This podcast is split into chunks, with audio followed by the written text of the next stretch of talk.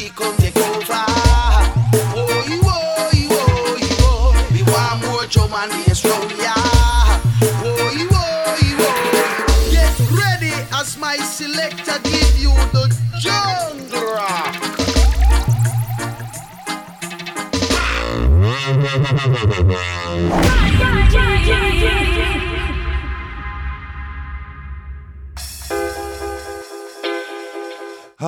welcome along to uh, another V Recordings mid month podcast.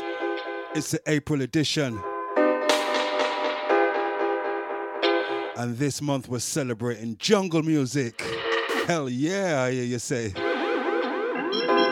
Reason is because They try to fool, I caught up with um, a couple of guys I've just written a book about love and the fire. all the banging, the best, the classics, And when you- the ones that the lies from the, made this scene what it is now, the tunes the only way out of that got us into drum and bass jungle music. They've made a book detailing all the they to fool you. most of the key tunes throughout the 90s And the and they also managed to hook up with the guys behind the tunes, the producers the and the labels to find out what was their inspiration in making these tunes. Sounds fun, trust me. The book is crazy. So I can't wait to have a chat with the guys behind the book. Paul, also Eddie.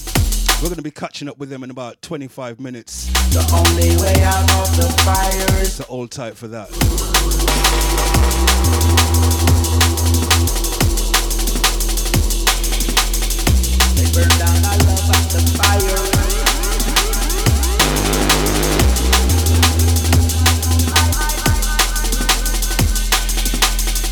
The only way out of the fire is through.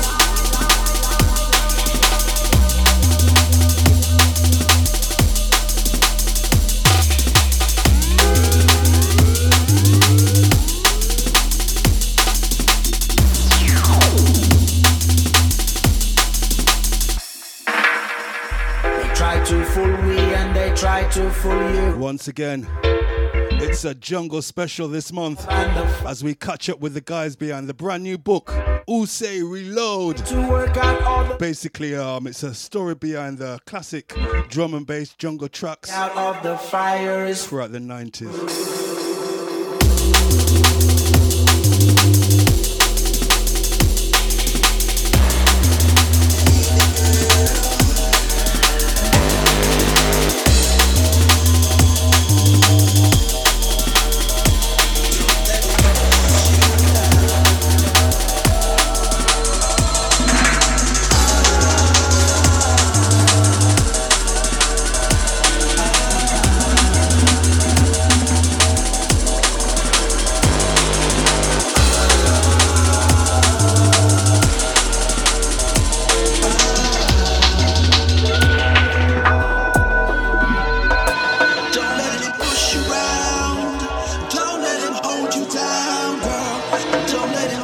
Give you a Bladerunner remix of Dr. Meaker and Suv. Fire.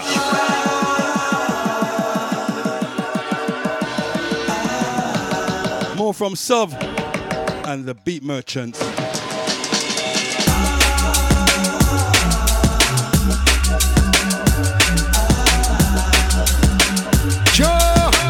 Rastafari.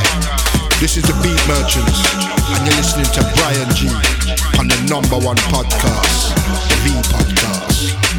Mad.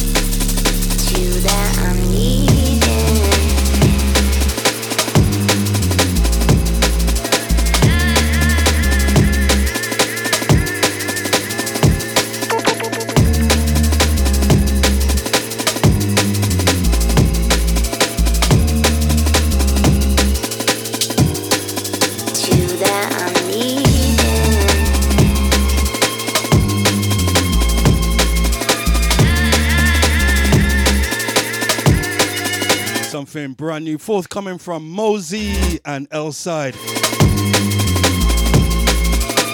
Featuring Shady on vocals. Forthcoming on V.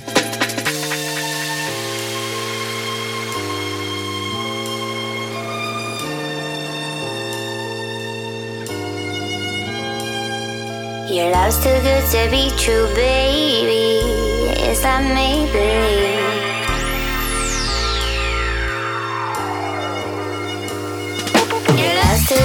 good to be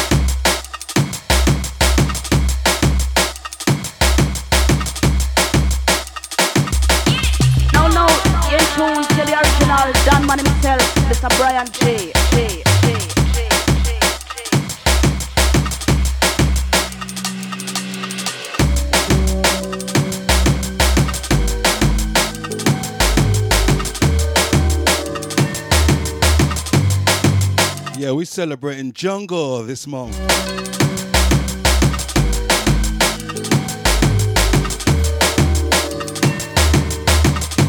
As we um catch up with the guys behind the book, Who Say Reload, a real wicked book. If you're a junglist, you're gonna love it. Detailing all the key tracks throughout the 90s, the tunes them that made us say, Whoa!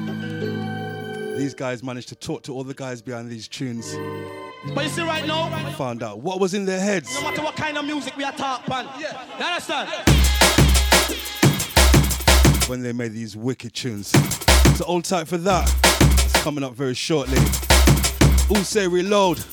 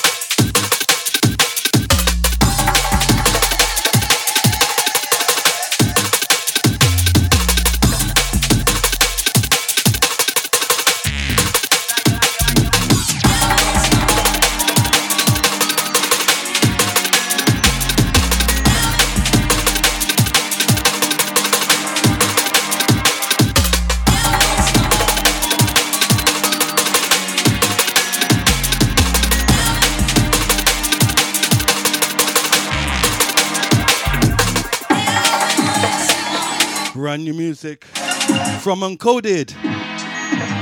Forthcoming Liquid V business. Love the old school vibe on this.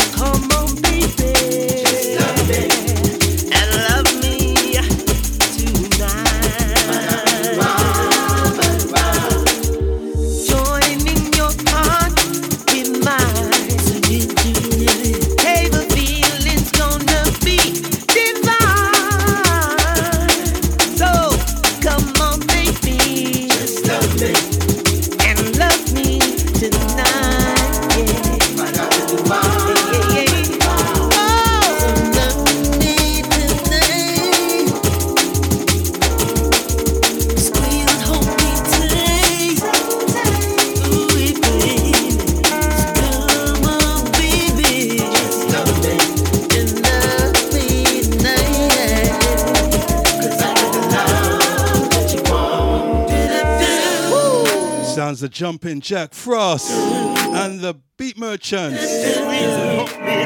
Alongside the whole of some of the creme de la creme of UK black soul singers. Wow, this is awesome. The moon is high tonight.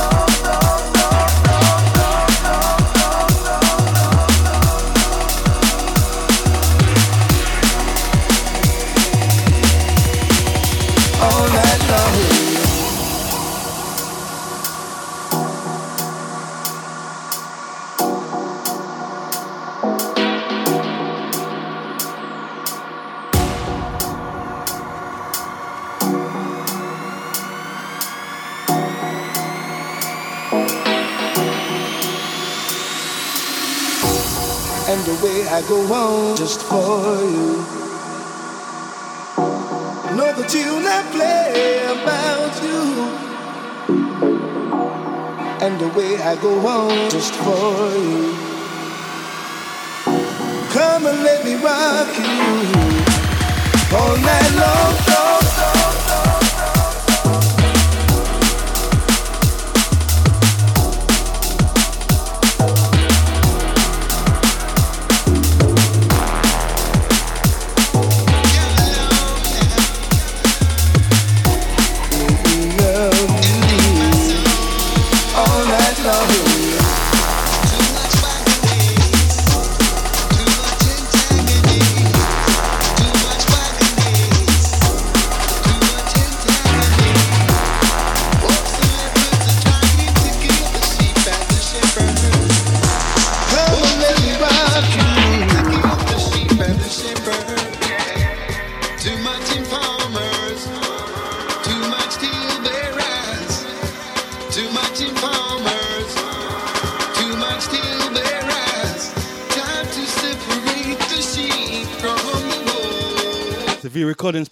podcast, Bryan Gee. Mid April edition.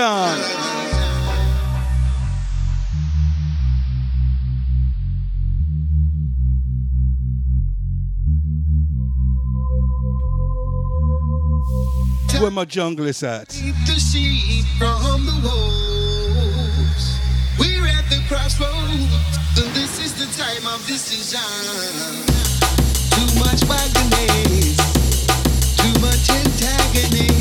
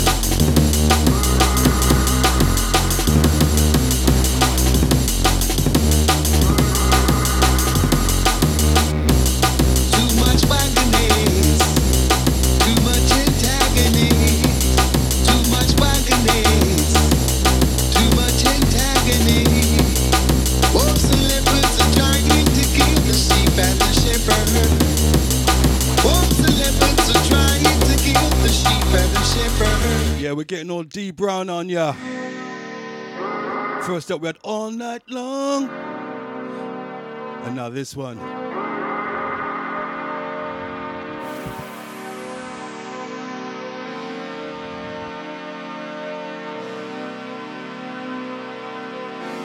We're vibing.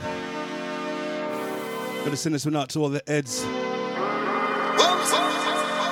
tomorrow night at the Dare Club. It's gonna be my first gig for since since God knows how long. So I'm really looking forward to it. Tomorrow night I'm in Bristol. Friday night at the Dare 2 Club on Alfred Street alongside Serial Killers To kill the sheep and Ray Keith.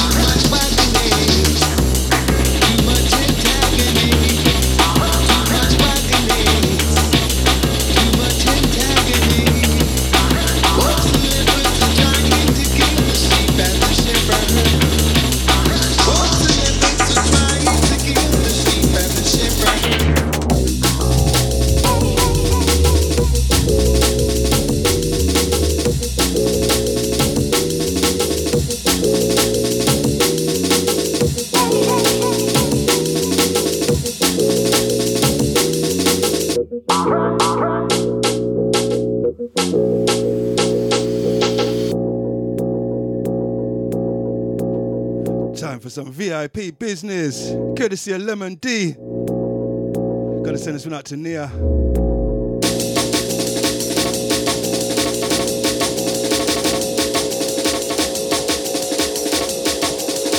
Ryan, Ryan. Play me that, Play me that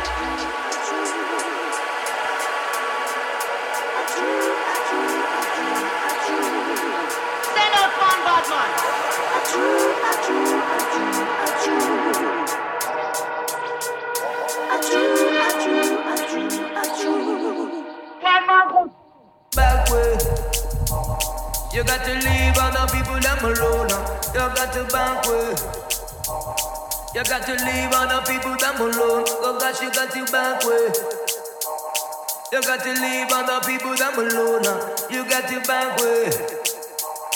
You got to leave other people alone. Well.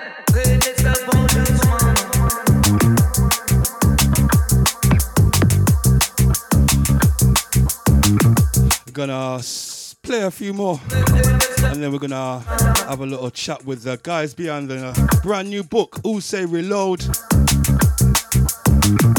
which is really um, just a snapshot of all the classic jungle tunes out. Made the scene what it is today. Probably got all of us into what we're um into the scene. I'm sure we're gonna you're gonna hear a track. If you're an older person like myself, you're gonna hear some tunes out. Those were the tunes that were responsible for you to um be a junglist, turned into a junglist. Why we are junglists. These are the tunes, and um, I'm excited to have a chat to them, to the guys, about um why they selected these tunes, just to hear these tunes again, and to hear um some of the stories behind the producers and artists who made these tunes. So all tight for that. That's coming up real soon. Underneath us now, Pagans VIP, and before that. Bravado. Need for mirrors.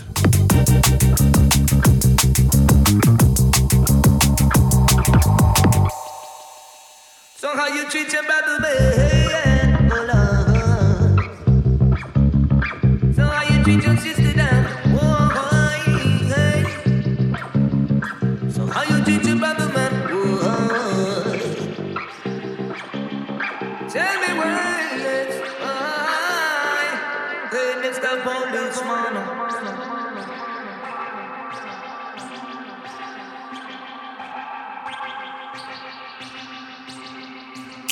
Yo, it's Mr. Zagadan. Walk around with the mic in my hand. Right about now, we're gonna big up Mr. Bryan Gee. G. G. G. G. G. Come on now, you know.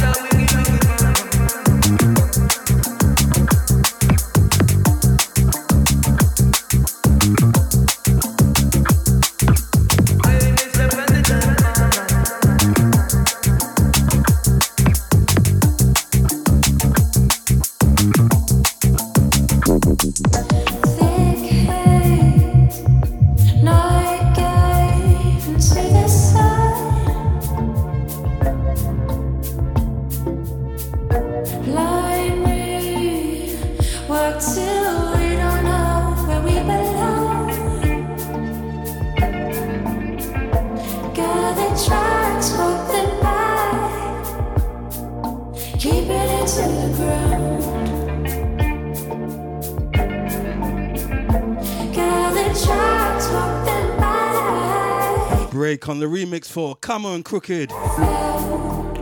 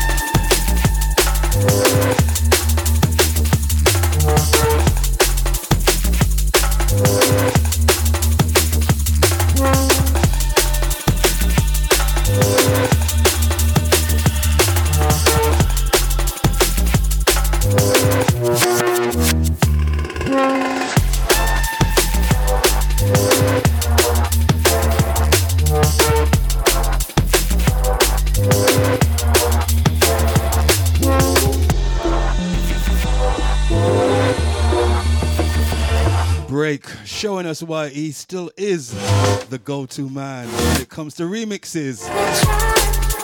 Always rolls them out. Come on, Krooked, great remix.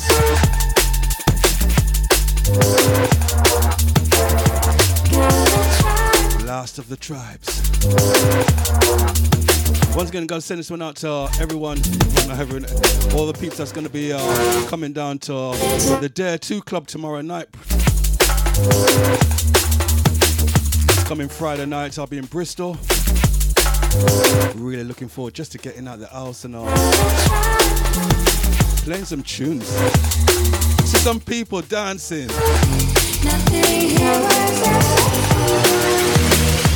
Got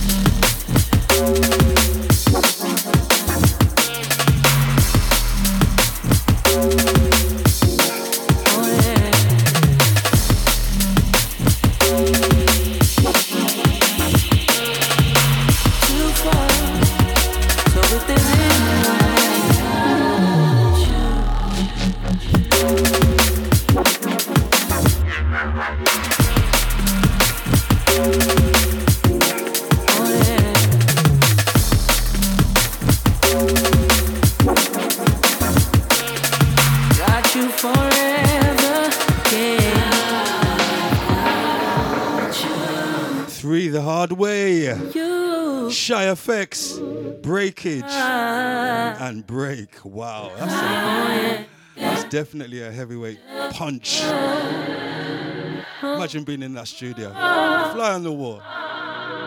I've got you. Genius is at work. Featuring Tyler Daley on vocals.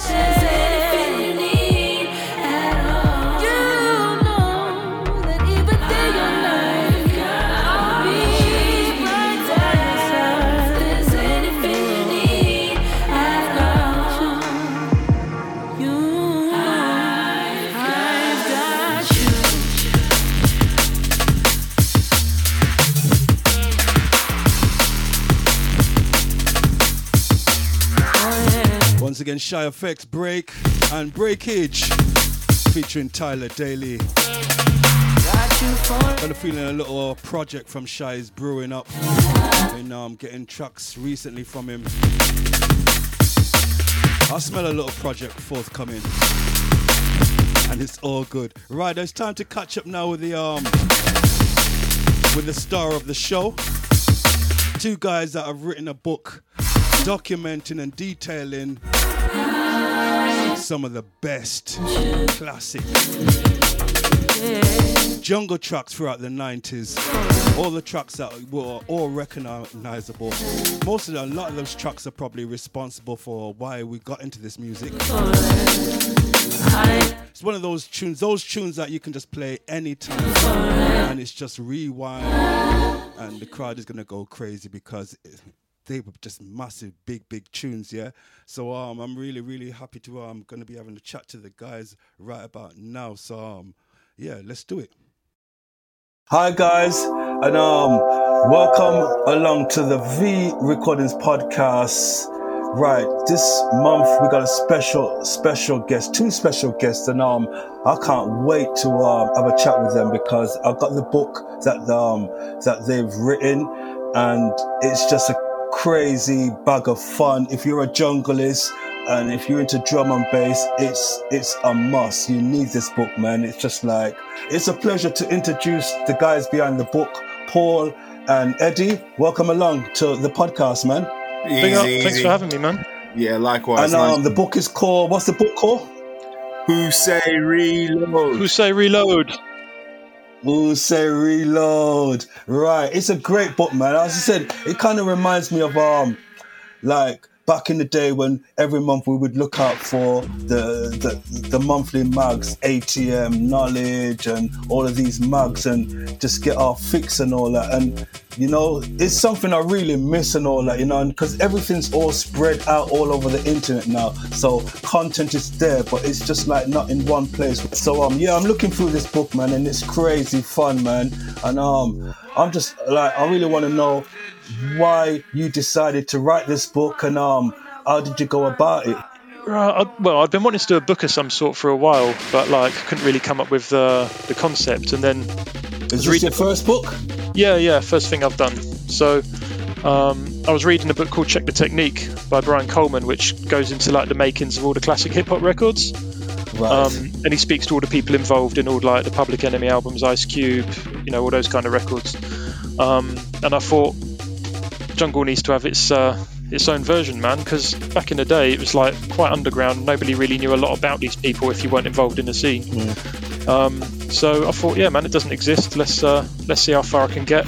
And that's what I like about how, how you approach the book because um, you've kind of approached it like not just about the artists, but more about the, the key tunes throughout the throughout Yeah. the scene. Yeah. So you Yeah, yeah. highlighted all like all the key tunes, and then it kind of connects to the labels, all the artists, and so you you, you cover those. Uh, uh, those as well. How easy was that to kind of make sure that you had the right selection and all, all, all these tunes are they a personal um thing yeah, for it's you or or did you just say let me just map out all the classics and cover the ca- classics or were they Yeah. your your personal kind of journey and favorites?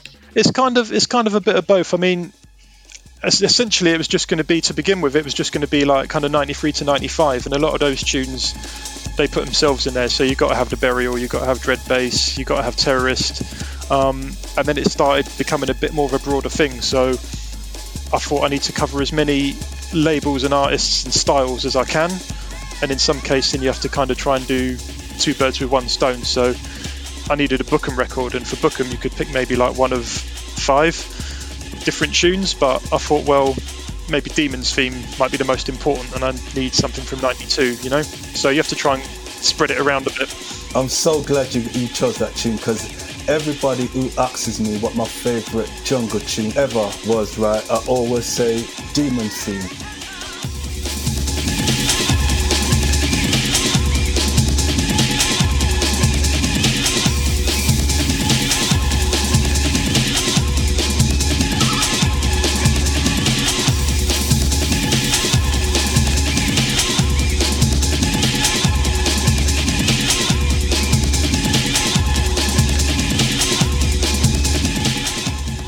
It's Right. a personal favorite for me. It's like a story that tune. You get what I'm saying?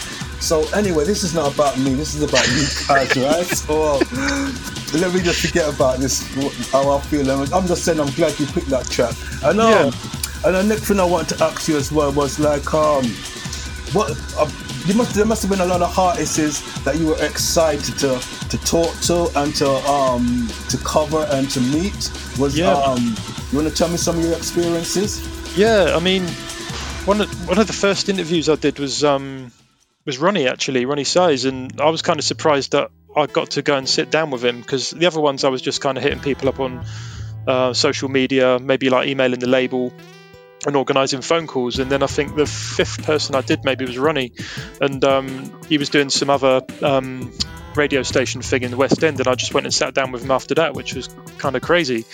Um, you know, just to sit down face to face, and you can kind of get a much better feel. For, you know, conversation kind of flows a lot better when you're when you're in front of someone. So you know, like a lot of people, bought a lot of Roni tunes back in the day, and that was kind of mad just sitting there and having him tell his story to me. Um, same with Goldie. we Like, um, obviously Eddie knew him from uh, from the Metalheads days at the Blue Note, so he managed to uh, arrange something there. Um, sat down with him for about an hour.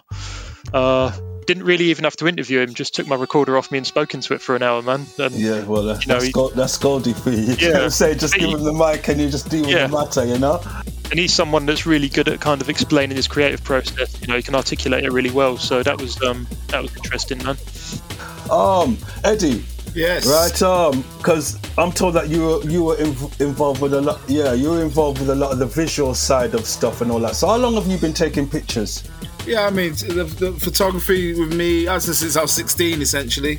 Picked up the camera then and been documenting the culture and the culture that I live in ever since, really. And growing up in South London, you know, around the corner down South Lambeth Road, it's inevitable that with whatever pops off in the ends, we're there, I'm there to capture it. So at least since the first rave I went to in the Laser Laserdrome till the last rave I went to just before lockdown, I've always pretty much have a camera with me and documenting the producers, the DJs, the MCs, you know, the, the, the pioneers. So was you working for like magazines and stuff at the time then, and freelancing and stuff when you was doing all these pictures, or was it just a fun thing, a hobby, and just like It was all of the above, you know. It was, Okay. uh, it was, it was, you know, for the first time I went to a rave to take pictures, which was what the Laserdrome. I did it because I just wanted to get free tickets, you know. Um, when I started yeah, that's, shooting, that's usually the way, isn't it? that's usually the way you know it's just it's it's it's it's, it's a trade you know Uh, photography is still a, a, a skill you know um, you know and then it sort of became fun shooting things like thunder and joy but also to be honest with you it's like trying to put a lot of the artists in context if you know what i'm saying because all the crews kind of had their own flavor i wanted the photography that i took of them to reflect where they were coming from and what they're about you know, it's something like the Trouble on Vinyl crew, the way Clayton ran the crew, he was like Alex Ferguson, do you know what I mean? So so I always felt like that they always struck me as a team, like a football team, but then compare that to the sort of the Bristol crowd where they were like slightly more freer and some of their crew were skaters and so the style I gave them was more jazzy. So I always wanted to sort of characterize the, the whole scene Yeah, we were talking about artists and stuff, and you mentioned um, Roni. I mean, um, you always like put a key track with Roni. So when you think of Roni, why did you choose Trust Me? Yeah, I thought that was it was kind of like the left field decision because really the books, the initial idea was like tunes that were big in the raves that maybe didn't get attention in like mainstream magazines or things like that. So Roni, you could pick like you could do a book on Roni alone, right? So I thought, well, you know, he had brown paper bag and records like that that were big, but Trust Me was the one I just remember getting played constantly and for a long time, man. That tune didn't go away.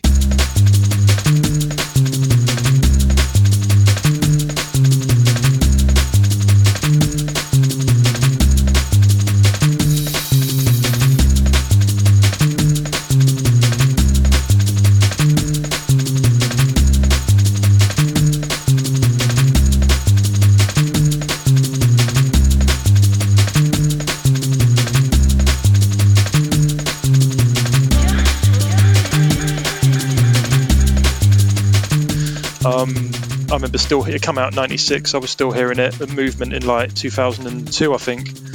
Um, and beyond that, so I think that was a no-brainer. Trust me, such Yeah. a big tune, and it's just one of them tunes where it's just it's it's, it's just a massive classic, and DJs still roll it out now in the mix and stuff. And Yeah, it's a DJ tune, yeah, man. It's, Yeah. it's it's probably one of Roni's best ever tune.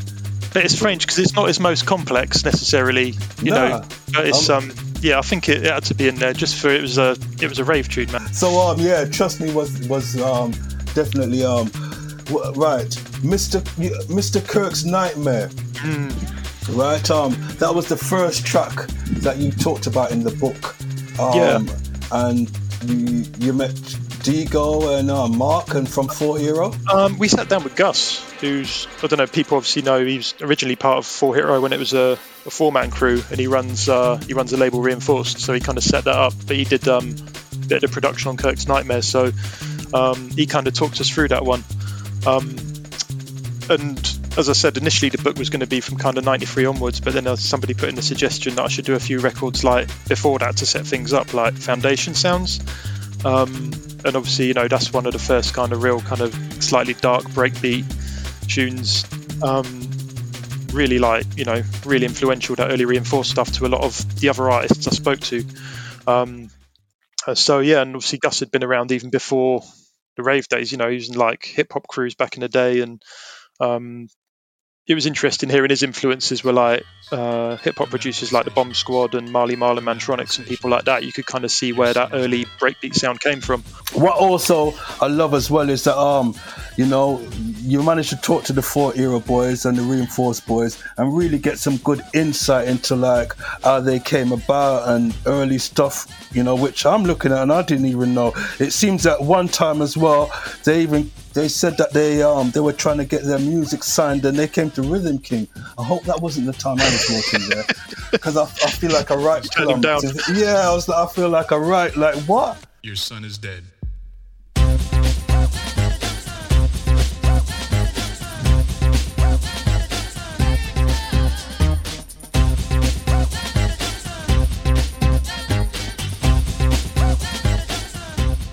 Did I? I hope I didn't turn away Four Hero. That'd be one of my biggest boons. Anyway, the Ragga Twins. Right. So, um, did you meet these guys?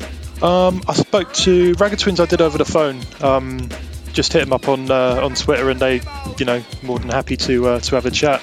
Um, and I'd already spoken to um, PJ from Shut Up and Dance, who I think Shut Up and Dance and probably Rebel MC, you know, like really early pioneers of everything that followed. Um, couldn't get hold of Rebel, unfortunately, but I was really glad we got Shut Up and Dance and, uh, and Ragga Twins in there, man, because that's a, you know, really pivotal record.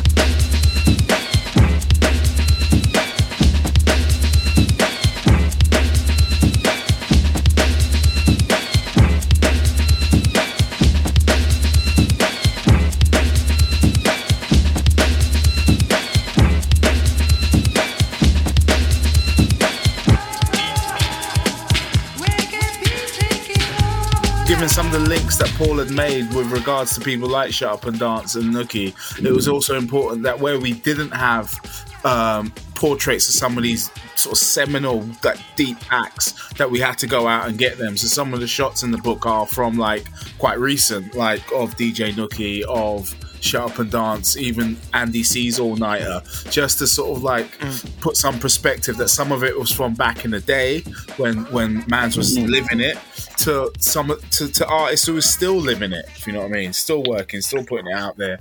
Right, Lenny De Ice. He gets a mention as well. I mean, um, how could you not talk about Lenny De Ice if you're talking about Jungle? Did you Yeah, manage to talk to Lenny? Yeah, yeah, try, quite a hard man to track down. Um, not one of these people that's like fully active on online or nothing, or necessarily out, you know, playing every week. But um, yeah, got hold of him with a little bit of research, and he, you know, he's um, he was happy to chat for a long time, man. Because as with a lot of these people in the book, you know, they haven't necessarily had a chance to tell their story. Um, you know, people when they do things on drum and bass, or certainly like back in the day, they always tended to focus on maybe the same four or five names. Let me you.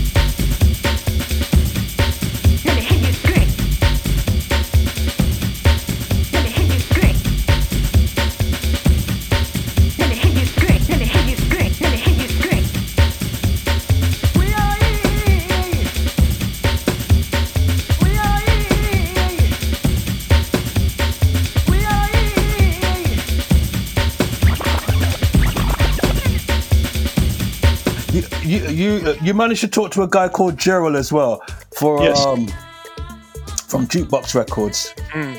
How was that? Yeah, cool, man. I mean, I kind of um, I got I got into music like late '80s, so I kind of remember like Voodoo Ray, you know, being on top of the pops and things like that.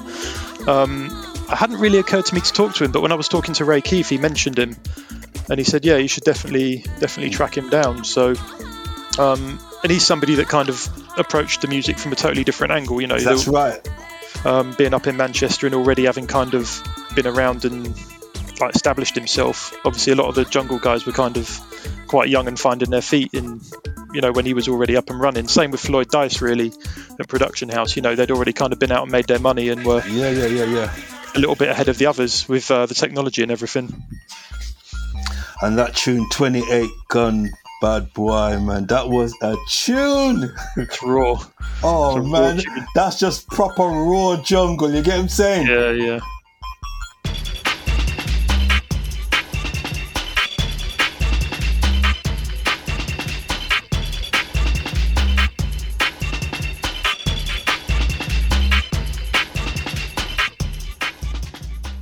You know man i wish he made more tunes um Joe, more um, jungle tunes i mean he, he did a few uh, back in the day um on juice box but um yeah I, I think he's one of them people that wouldn't kind of stay still. You know, he'd do one Yeah. thing and then move on to the next. Um, you know, he's always, always sort of pushing himself to do something a bit different. Terminator was the track you selected when you wanted to um, focus on Metalheads records. Why Terminator? Um, that seems to be one that a lot of people like. When I spoke to Fabio, they decided it was like a real game changer of a tune. You know, kind of like drew a line in the sand and was where things started moving away from all the piano-y rave stuff that had been around before it.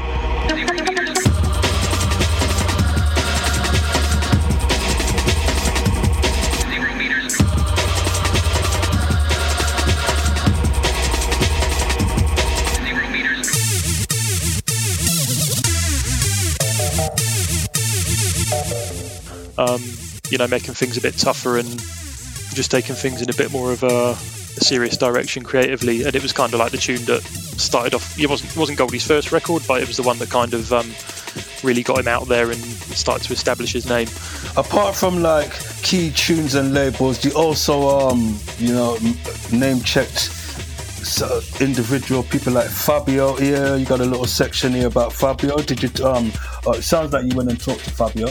Yeah, yeah, yeah. I got Fabio on the on the phone for a bit. Um, I kind of wanted to get a few people that weren't producers in that could just chat about the scene in general, uh, the big clubs, the big tunes, and just how things were moving. You know, um, really good to get Fabio in there. Obviously, he's been around from from day one and been at the start of a lot of uh, a lot of movements. Um, and then get people in there like Friction, who was a fan at the same time I was, but then obviously went on to to do everything he did. So um, he kind of saw all these records in the book as he was growing up almost. You know, he wasn't like a, a name at the time, but they had that impact on him to the point where he ends up doing, well, he ends up covering for, for Fabio and Ryder in the end on their show. Um, same with Flight, you know, Flight probably got into it around the same sort of time I did, and she ends up going off and, and doing big things with it. So it's nice seeing all these different stories and. Uh, Origin Unknown, mm, which was Andy C and Ant Miles. yeah, yeah, and I was quite surprised I managed to get both of them. Which, what was it like um, talking with Andy? Yeah, it was good, man. I mean, you can tell, like, as big as he is, he's still really got that that passion for um Yeah. for that era and for that music. And I kind of got the impression he'd have talked for a lot longer if he had the time. Yeah, um, so yeah, it's it. yeah, it's, it's nice to see he still kind of remembers, uh, you know, how it all started. And you know, a lot of people have just sort of moved on from it by now, I think, but he's still got that love for it. Did you manage to chat to Ant Miles? Yeah, yeah, track down Ant, man. Wow. a bit of an unsung hero, you know. Yeah, what was that like?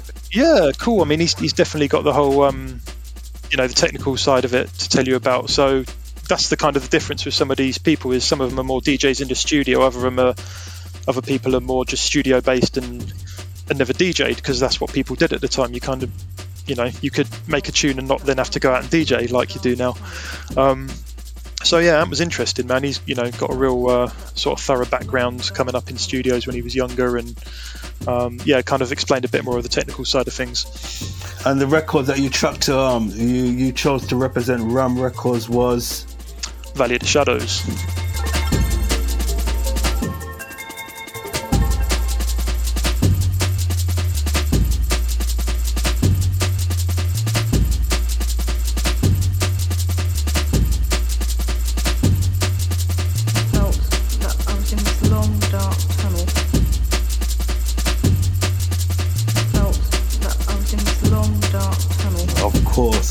And then we had two no other Ram other releases, Tune, is it, you know?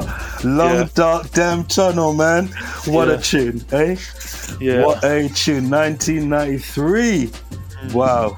Oh my God. And um, moving on. Oh, so much. I mean, everywhere I turn, it's just a classic, a killer tune. You get what I'm saying? That you've just like the return of Q Project. Yeah. See, that was that was on my first hype tape that I was telling you about. You know, on that Dreamscape tape, and it's it's such a heavy tune, man. The beats on it are so chunky. What tune you talking about? Champion sound.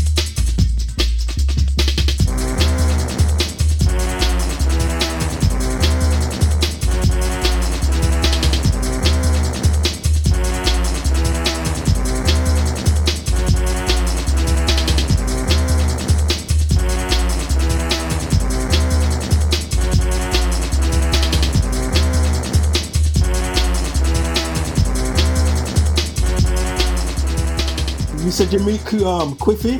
Did you meet him? Yeah, yeah, yeah. Chat to him. So total science. Probably a lot of people, you know, better know him as. But um, yeah, he's and he's somebody that was uh, like a raver, man. You could tell like he used to love going out, and that's kind of where a lot of these tunes were born from, man. People that love raving and then wanted to put their own their own spin on it, man. Yeah.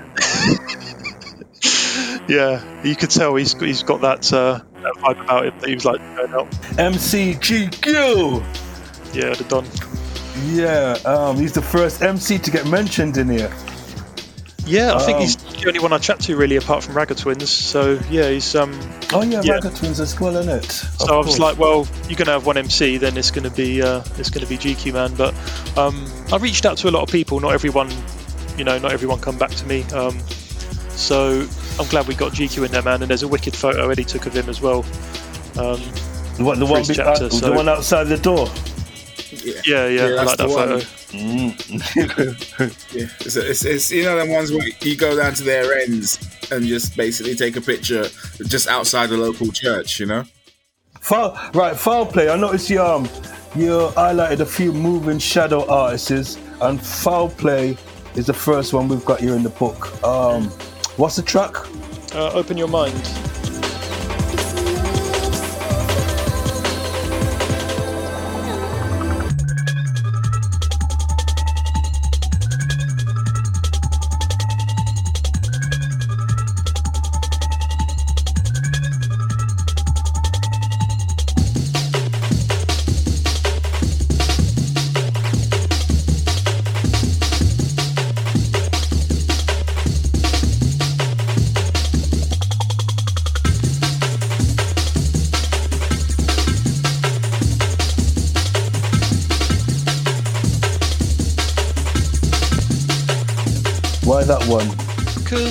It was either there was a few foul play tunes, man. Mm, Um, there was, in it. That was that could have been it.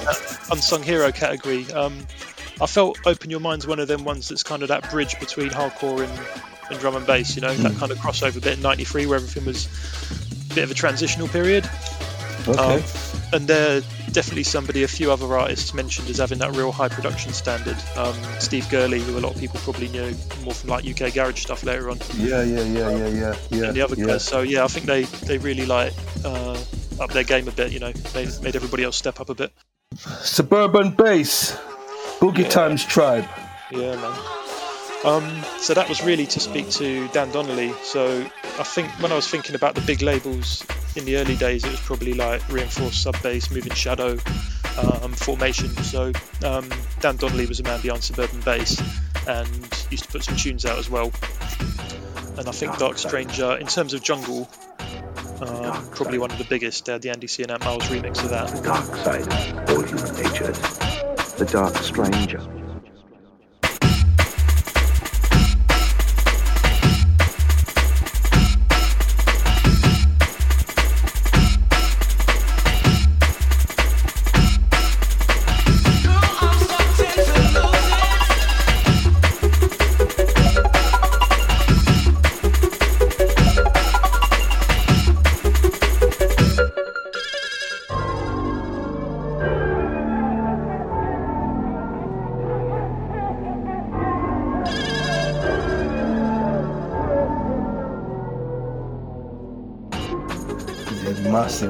Massive. And that was the same. That that was around the same time as um, dark, Long Dark Tunnel. So all these tunes were smashing it up all around the same time. I remember I used, I used to mix them in together. You get what I'm saying and stuff. Engineers without fears. Yeah, DJ Rap. Um, DJ Rap and uh, Aston, who people might know Right. from uh, Freestylers. Yeah. so um, was that DJ Rap's first tune then? Was that where she, where she started from? Yeah. She had um, she'd had a couple of things out. She did a tune called Divine Rhythm um, around about '92, and she'd done something before that. But Spiritual Aura,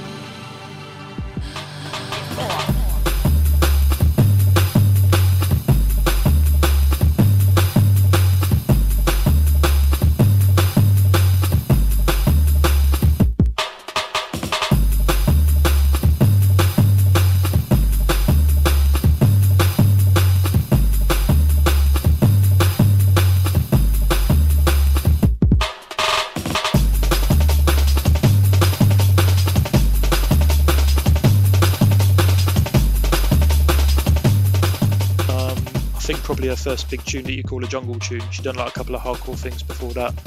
Um, but yeah, that was her and Aston, and then um, as we saying, you know, Pete Parsons worked on that with him, did the uh, the engineering and some of the mix down, I think it was. Um, so yeah, that kind of uh, was the tune that sort of started her name blowing up everywhere. And um, we're going back on some more Moving Shadow classics now. Omni Trio. Yeah, huge tune. Um, definitely somebody who's like a little bit mysterious. You know, not like you look online, you won't find too much about him. I don't even. I, I've been in the scene from day dot, and I don't. I don't think I've ever met Omni Trio. You get him saying Yeah. he's got some great tunes, and we've And all again, put. like you know, like Gerald sort of approached it from a different angle. Man, he'd been doing different music, and he was a pianist, and he was a pianist. yeah, so he played. I always thought that might be a sample on Renegade Snares, but he played that.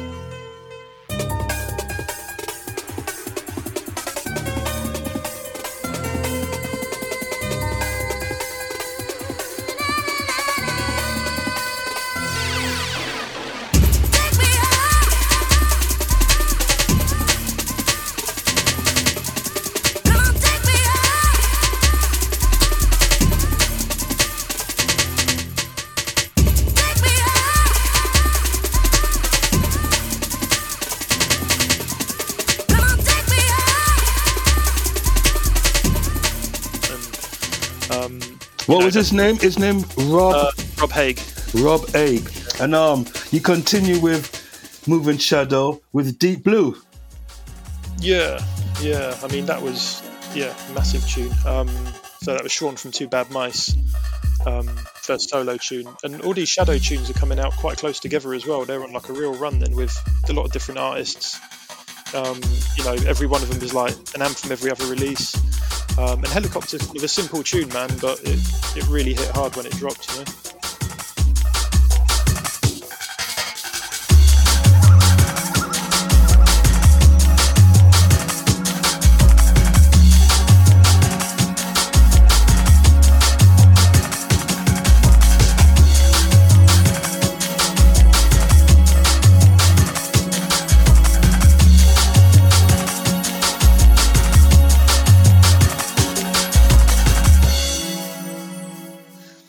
M Beat and General Levy. Yeah, That had to get a mention. That's the, the Marmite tune, man. We to- yeah, that had to be in there, man. That's like the the jungle version of Rapper's Delight, you know. I am the incre- incre- incredible general. Sensational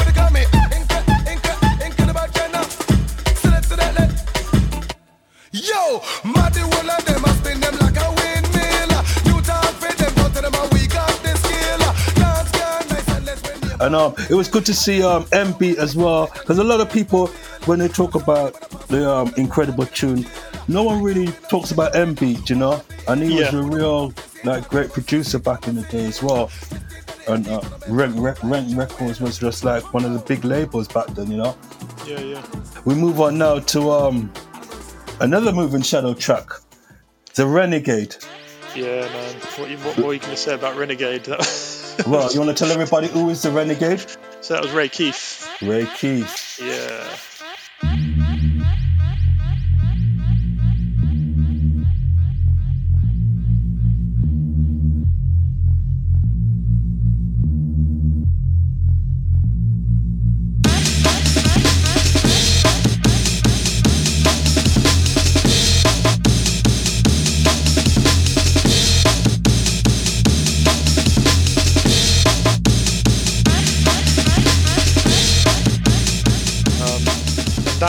I mean, you listen to tapes from like '94ish, and We're so talking terrorist.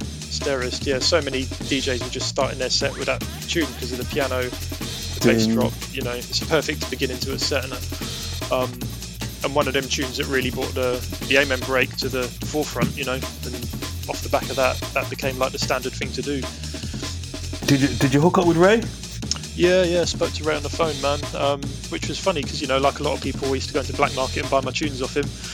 Um, and then, uh, yeah, years later, having a chat, and it's good, man. It's, it's nice to see all these people still active, you know, because dance music can be quite disposable, broadly speaking. But a lot of these people we speak to still out there doing it now. So um, that's, you know, it's a nice feeling that it wasn't just like a little fad throwaway thing. Um, but yeah, chatting to Ray and like um, Nookie worked on the tune with him, engineered it for him, so we spoke to Nookie um, and got a bit of him. And then even like Andy wanted to talk about that tune as well. There's a little comment from Andy at the end talking about hearing it at um, Wax Club. Okay, saying what?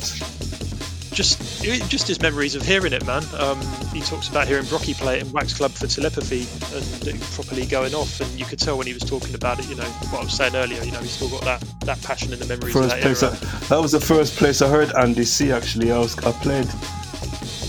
He came on after me at Wax Club. And I was like, "Who's this little guy here, man? He's all right." it turns out he was more than all right. Yeah, yeah, you know. right, and um, we got another track here. Um, oh, we got the House Crew. Yeah. So that's um, Floyd Dyce, who a lot of people might know from um, Baby D, like Production House Records. Um, did Let Me Be Your Fantasy back in the day, and then they put out Acen Trip to the Moon and all those sort of tunes. Um, they were kind of big like 91, 92, 93. Um, Superhero was a big jungle tune, man. It had the Buju Banton sample in it that kind of used to tear things up everywhere. Um,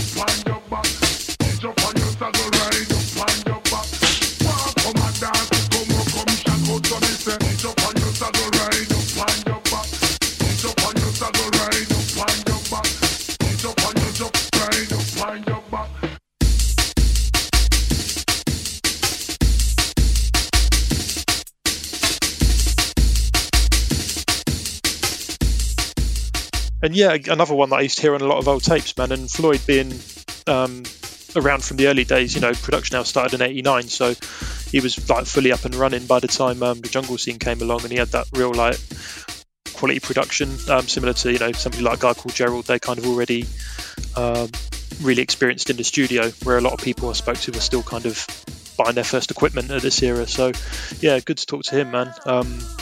Lot of uh, lot of time in the game. Paul, so um, you picked you picked superhero. Yeah. Without um, that must have been difficult because "Let Me Be Your Fantasy's got to be the biggest tune on uh, was their biggest tune, isn't it? Yeah. Yeah, I mean that. I think it's that kind of hardcore era. I didn't want to go too heavy into the '92 stuff. Um, I kind of, you know, like I said initially, I was trying to concentrate on that mid '90s golden era of jungle. But um, he, what I found with you know Floyd and a lot of people, we could talk about one tune and then you know the conversation goes off and they'll start talking about other records as well. So although the chapters are all specifically one record, within that conversation, there's a lot more um, talked about. You know, a lot more information within those uh, within those stories. Right. So Eddie, you wanna um, what would you say, Eddie? Oh, no, I was just basically sort of mentioning about the house crew thing, but I can't really comment on the house crew. That's really Paul's department there. But um, and now beyond that, I just wanted to say um, when Paul got in touch to, and he came to me and says, "Look, I'm doing this book. I want to do something about the drum and bass scene," and I was like, "Yeah, yeah, you you know what's up, and it'll be a great time right now to start telling the story of the scene and pull up the pictures, go back in time, look at what we did, look at how we put it together, and try and make it a book that's, like I said, easy to read. No, it's not too heavy, you know. Pictures and words, and it's everyone's telling their side of the story. And also, it reminds us how connected we were as a crew. Like, everyone knew everyone, and everyone worked with everyone. And, and for a lot of people that read the books, they didn't realize how interconnected the whole scene was. Like, everyone was doing their own thing in their own lane, but we're still watching. You know, we're still we, we, we didn't work alone. You know, if everyone came from somewhere else, th- and everyone was everyone came off. You know, we, we, you know how it was. It was. It was a group effort. Let's put it that way. We've got to move on with another big dog here that you come UK Apache with Shy FX. Yeah, yeah. This is uh, up there with Incredible, probably for one of them tunes that you know people that aren't necessarily into jungle know. Did you manage to chat to Shy? No, he. This was tough, man, because I was such a big Shy FX fan from then, um, and eventually managed to arrange something, and then lockdown hit, and nah, and it's quite hard to get him out of the studio. So they were saying, "Oh, you need to talk to him in person rather than on the phone." Um, and we had two dates booked, and then all the restrictions came in. You know, couldn't go up to London, and it, yeah, it just didn't happen in the end. So um, I managed to chat to UK Apache though, um, which somebody you know probably not a lot Ah. of people have spoken to, um, and he kind of gave his side on things. Um, you know, so yeah, we, we still got to include the tune, which is you know the main thing.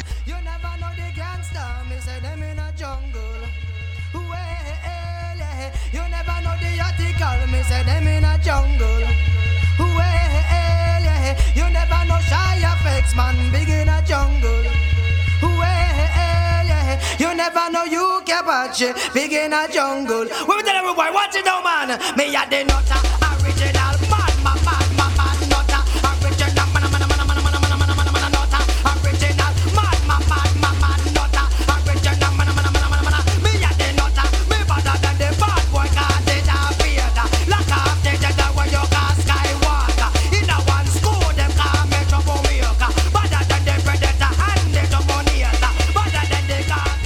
um, but yeah, I'd really like to have got Shy in there, man. That was one of my sort of three or four people that I really regret not being able to speak to. There's some great personal stories from all the artists and all the um, DJs and people Mm. involved. Just like when you've talked to them and how they've expressed their their um their journey and you know how they got into it and everything and how they broke it down, which is really knowledgeable to me and and great from great read as well. So I mean we can't go over everything, but you got Doc Scott in here as well.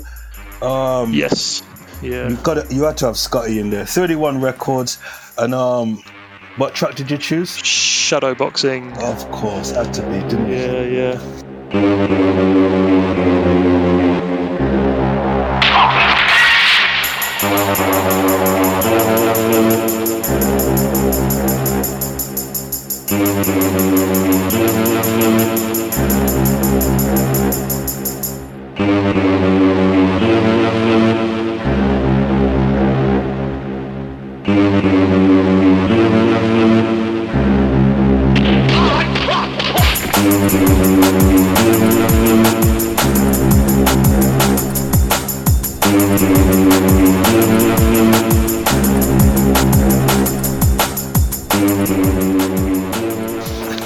Scotty like? Yeah, cool, man. Really humble guy. Um, very kind of, um, you know, yeah, really humble and honest. Um, very kind of upfront about where he saw himself. You know, he kind of always saw himself as more of a DJ than a producer, even though he banged out all these tunes like, you know, NHS and drums and shadowboxing. Um, and yeah, he's somebody as well that's still got a real passion for the music. You know, he sort of really believes in uh, in the scene. So he loves it, man. I mean, you know, Yeah. he's been keeping us going right through lockdown with his um, yeah, with the mixes, with man. his live streams and stuff. You know, Yeah. saying I love, I love Scotty, man, and Yeah. he's so deep. He's such a great DJ as well. DJ Hype as well. You had to have him in there, definitely. DJ yeah, Hype. and he's I a mean, hard man to pin down, man. Um, and you know, somebody that um, one of the reasons I, I bought some decks, man. Like a lot of kids back then, you know, you heard Yeah, hype. you, you, you told me that DJ Hype was one of the DJs that got you into the scene, and um, Yeah, and he used to play tunes like um, I don't know, kind of like maybe people see Andy now, man. You know, he'd go out and he'd really like do a, a heavy crowd pleasing Mhm. set and put a lot of different styles together. he was the man on the decks back then, man. Yeah, and, um, still killing it. And the tune you picked from for DJ Hype was Um, peace, love, and unity. So. ah, featuring Fats.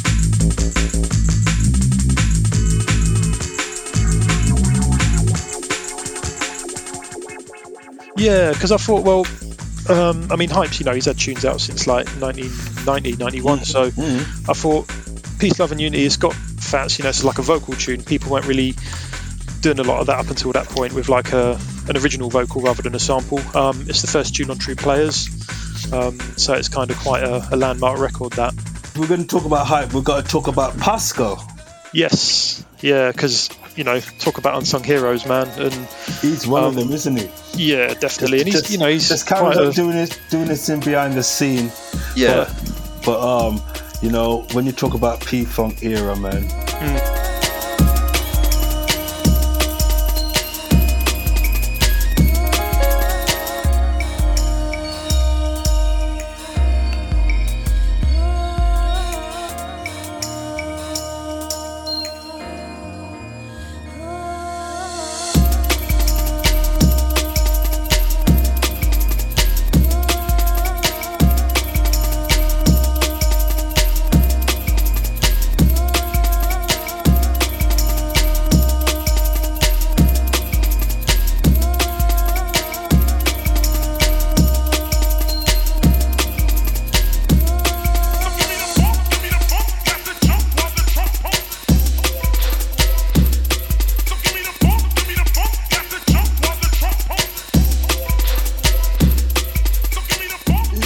that's in my top three, I think, all time because I I come from like that hip hop background, you know, and that's um, it's got the the Mary J. Blige bit, the KRS One bit. It's like a Oh, nice man. melodic roller. It's yeah, that's got everything I need in one tune, really.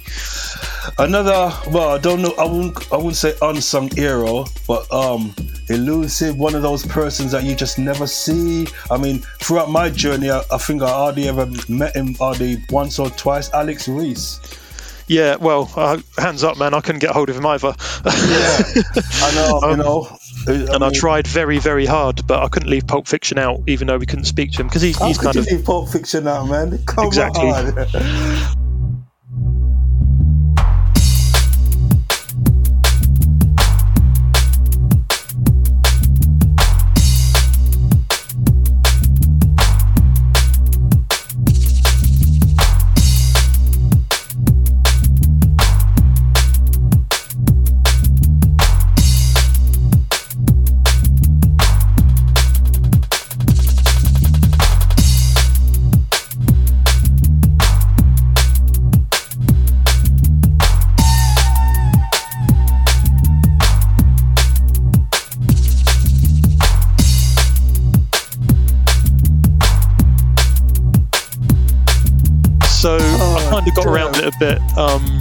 he, he don't really want to talk to anyone, man. I think he maybe had some some bad experiences with the industry, but um, Right. so we got um, Goldie, Fabio, and um, Phil Wells, who worked with Alex at Basement Records. Um, Okay. Obviously, Goldie put Pulp Fiction out on Metalheadz, and Fabio kind of uh, was the first person to, to play it and discover it. So, um, yeah, we kind of put a different take on it. I think you still get a you know a good idea of the impact the tune had. Um, I'd still really like to talk to Alex, man. I'd happily do a, a whole separate interview and, and try and put that online or something because there's I think there's like all, two man? photos of him online and that's about it. Yeah, Yeah. it's very. I mean, I You need, you need to hunt him down and, uh, and bring him back. Um, right. Who else we got? here? Russian Optical and Fierce. Prototype Records, and the track was Alien Girl.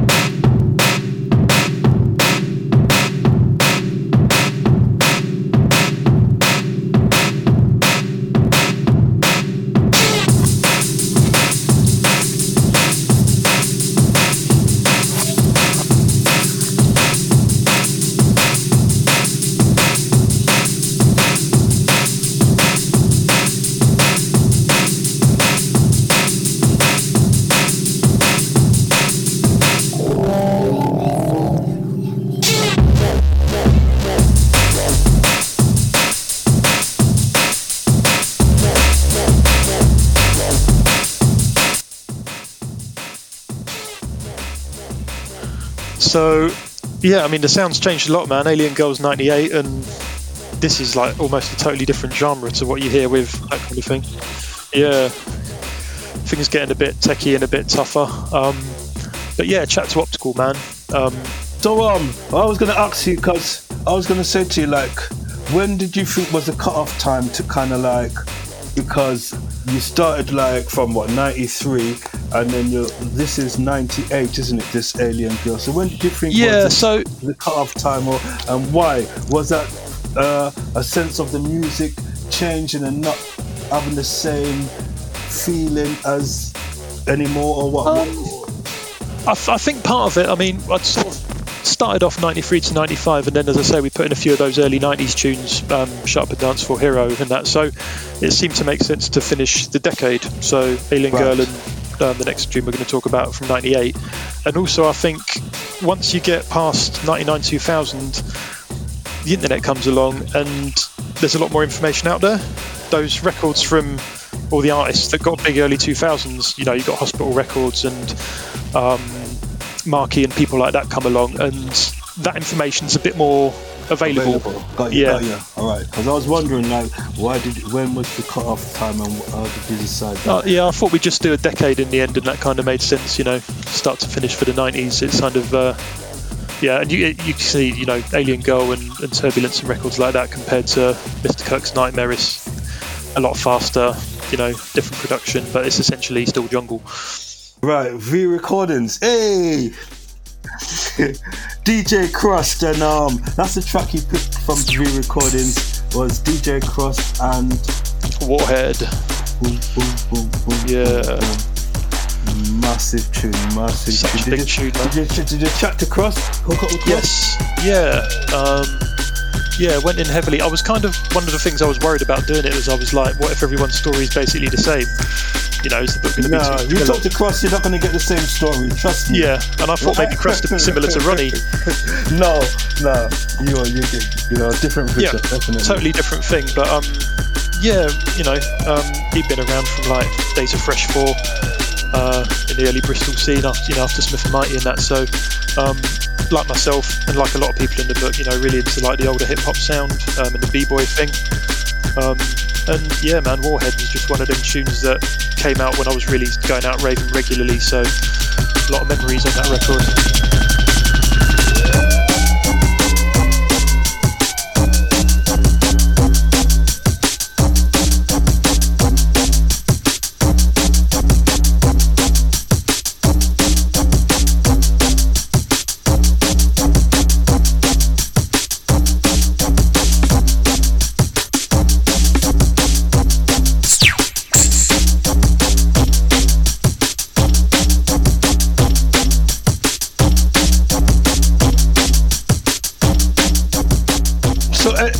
Eddie, man, I mean, um, Eddie, did you take all of these pictures, or a lot of these? I mean, some of them I recognise, but Yeah, a lot all- of these are pictures that you said you you, you took, yeah.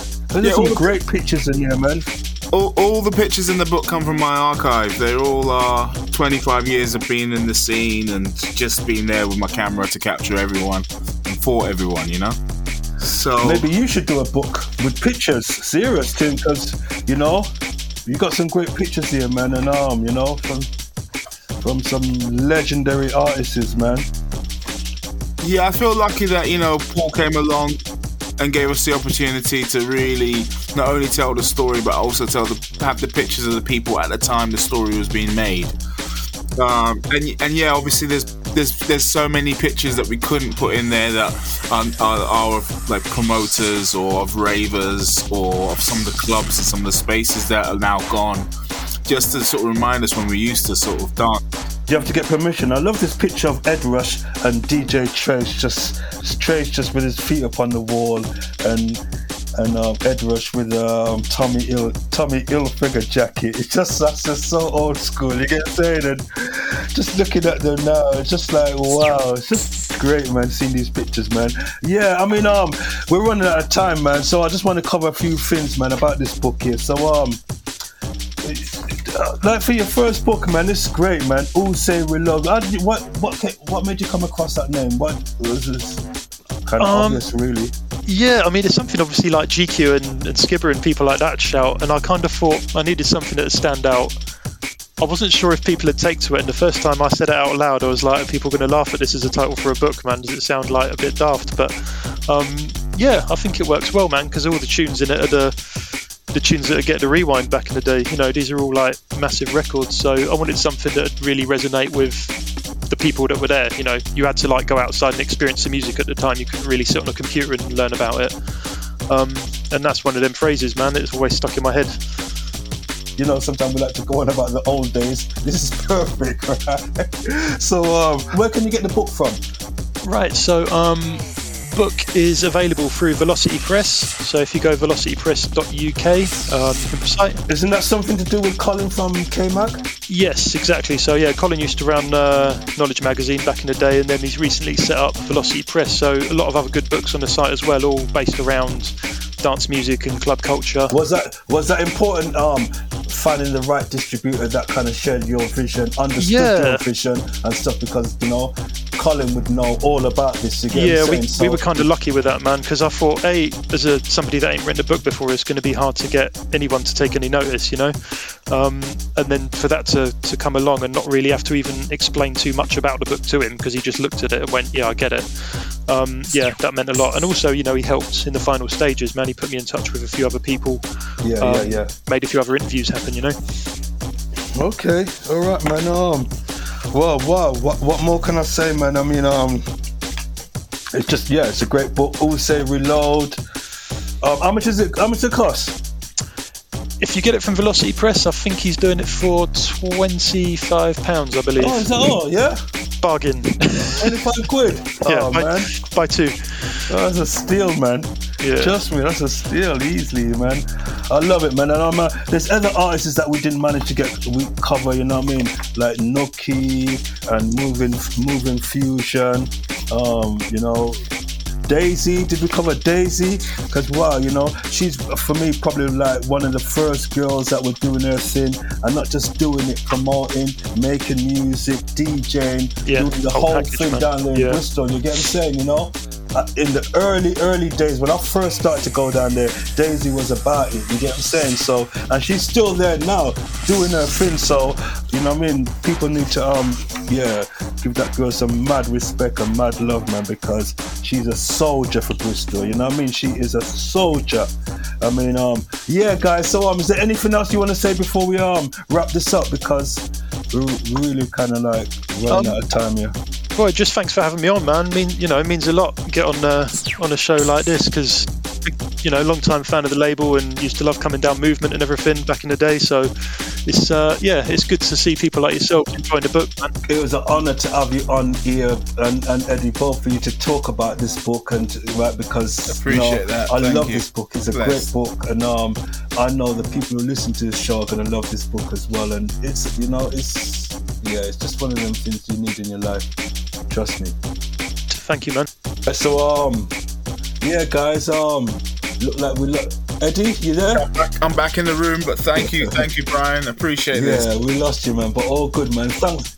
Yeah, I mean, just yeah, thanks for a great book, guys, man. A real great book, um, you know, I mean, drum, jungle, drum and bass needs these kind of things, and um, all right, guys, listen here, man. Wicked, man. Yeah, thanks for um joining me, and um, good luck with the book. Yeah, Yeah, definitely, man. We'll uh, we'll keep in touch. yeah, and I'll see you guys soon. Yeah, you take care. That's right, that's right, that's right, that's right, that's right, that's right, that's right, that's right, that's right. Back with the music. Remember who brought you that gang music? Yeah. That was all me, me, me, me, me. Brand new voltage, gang music. They should give it up.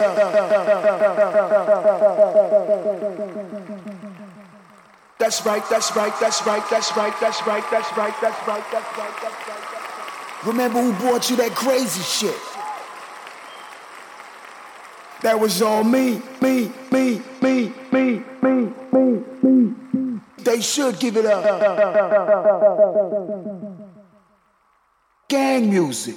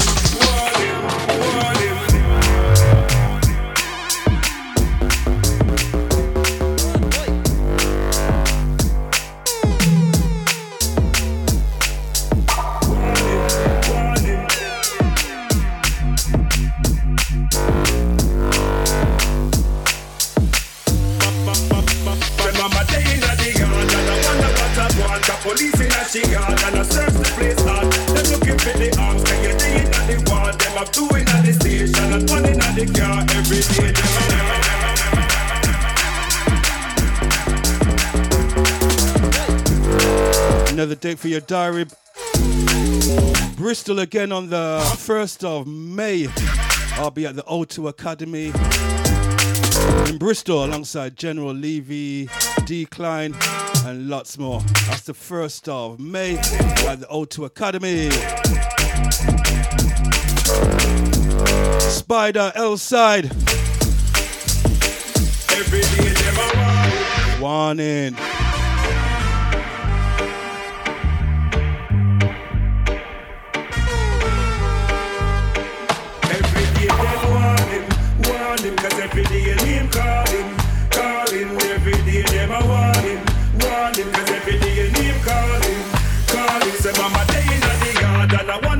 Go on, police in a she yard and I search the place hard. Them looking for the arms.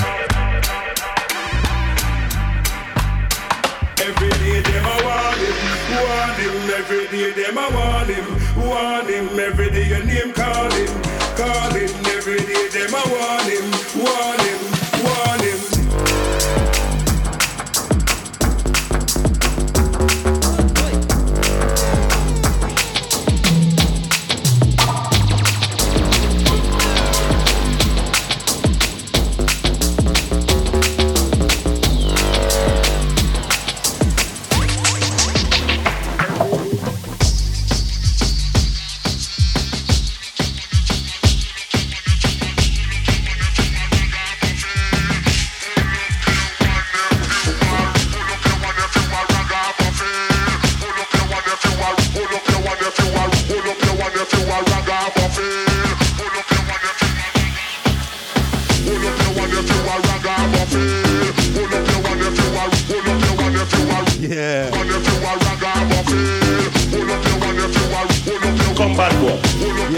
on that jungle vibe.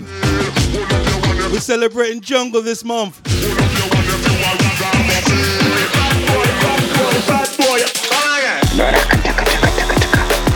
is the original Hitman Marvellous Cain. If I bless up the almighty Bryan Gee for rolling out with the IQ selection.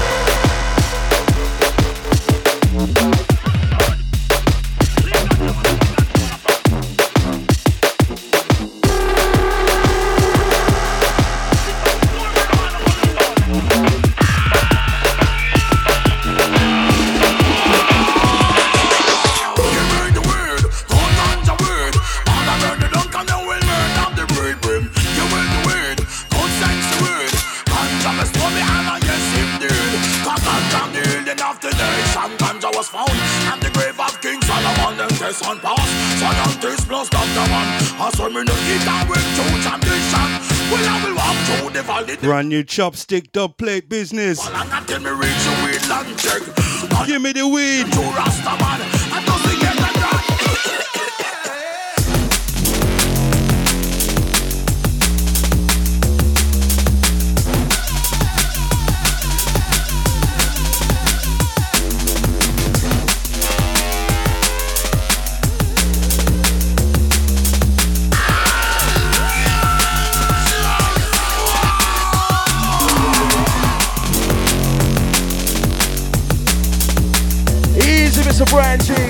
Top celebrity, rinsing and rolling the mix of blend set trend.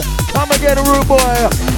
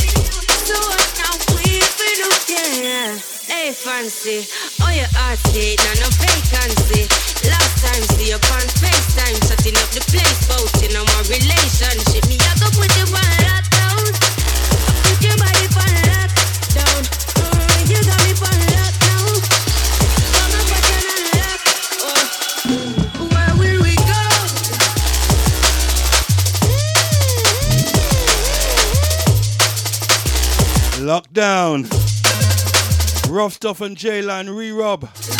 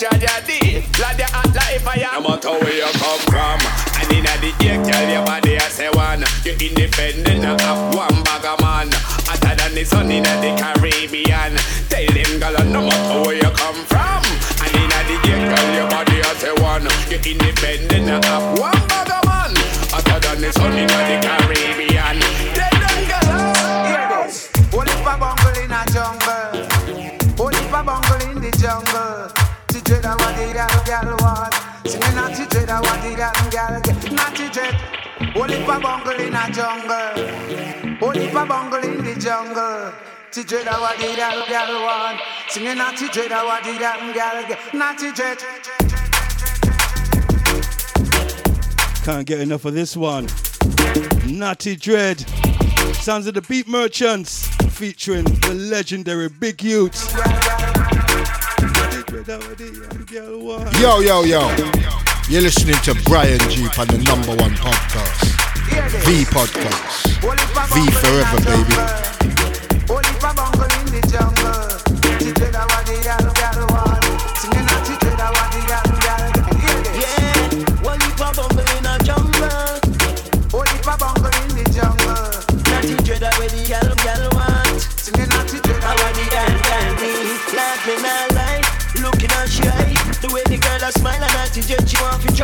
Ex man insecure and used to talk about suicide. True man a regen and so we burn out genocide. Alright, bungle in the jungle we should all unite. You know matter if you're yellow, black, brown or white. Who want to exit like a Brexit? Baby, you don't step aside for the right turn out. So it's a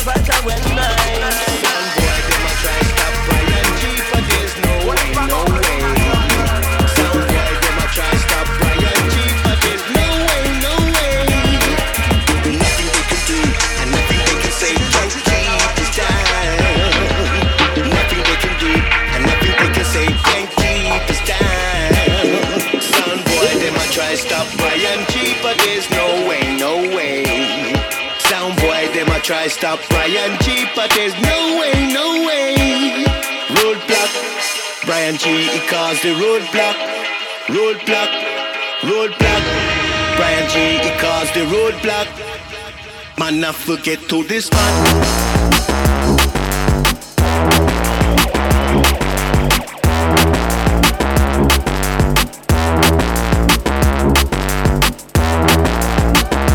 This one out to the Brixton crew. Catch me at the uh, Brixton base at the Hootananny on the 12th of June, alongside Jumpin Jack Frost, Uno, and Killer Killer.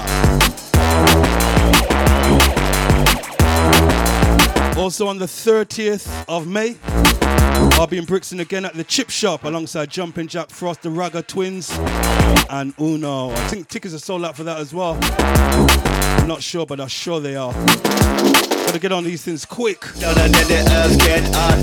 Sun come down and then the earth get hot. The dance all coming like a melted pot. The jacker from the back of and the roller of the flop. We hot like pepper, sweet like lollipop. Everybody get flat when the video gunshot. We hang a sound boy with J top. A lightning flash and then a wake up drop. Ragamuffin my selector, you're there on top. Also, another date you can catch me in London at the Cause over in Tottenham. That's on the 12th of June alongside Pola and Bryson.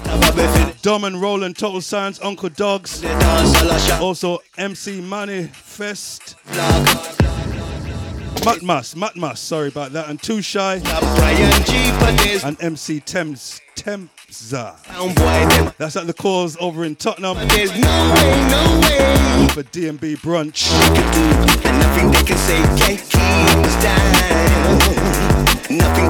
Also, another DMB brunch up in Birmingham on the 19th of June. I'll be down there with Galaxy, Uncle Dugs, Too Shy, and IC3. That's going to be at the Mill in Birmingham. A couple of gigs you can catch me. If you want to find out more where I'm at, you can follow me on Instagram, DJ Bryan Gee. Also on Facebook, DJ Bryan Gee. Bryan Gee, but there's no And on Twitter at V Forever. Soundboy. Also, remember if you're on Spotify as well, you're a Spotify user, and you like the kind of stuff that I play on the podcast, Nothing they can say. you can um check out my Bryan Gee Selects playlist on Spotify. Update that every month. Can't keep us down. You can get all these kind of vibes. Try stop Bryan Gee, no. Critycal Dub Serum Remix featuring Yush Roadblock. There's no way, no way. Roadblock. Bryan Gee, he caused the roadblock. Roadblock. Roadblock. Bryan Gee, he caused the roadblock. Man, I forget to this spot.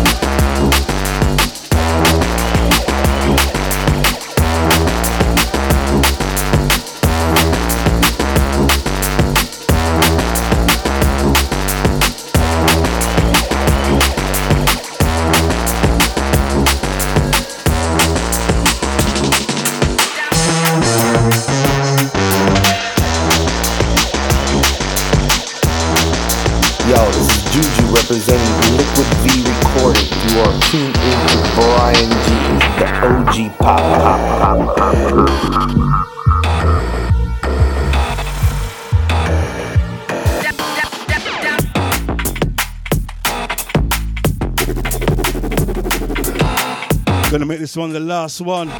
See you guys in two weeks. Once again, big shout going out to Paul and um, Eddie for coming on the podcast. And remember, if you got a spare £20, you know what to do with it. Go get the book, man. It's wicked. Some great pictures, great stories, and it's a real good read as well. Who say reload?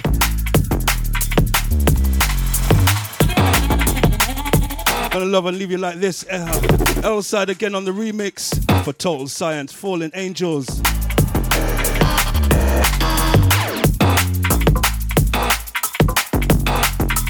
Also remember the V Recordings website always popping off with um fire. We got the Dillinja vinyl out now. Valve Sound, Selassie Sound. That's flying out. Also the Alibi dub pack. Those exclusive dubs that won't be coming out for a long time. That's available on USB as well. Just hit the website for that, the Alibi dub packs. Out now as well on Chronic, we got the Bass Brothers.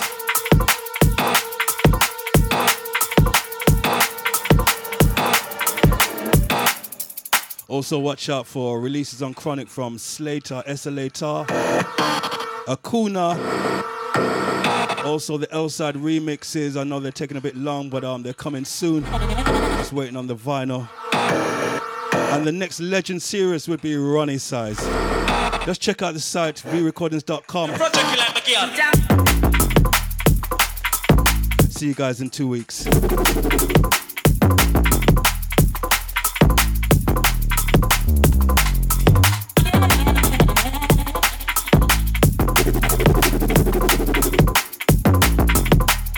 Yo, Bryan Gee, give us some exclusive. Even the fat ass didn't see it.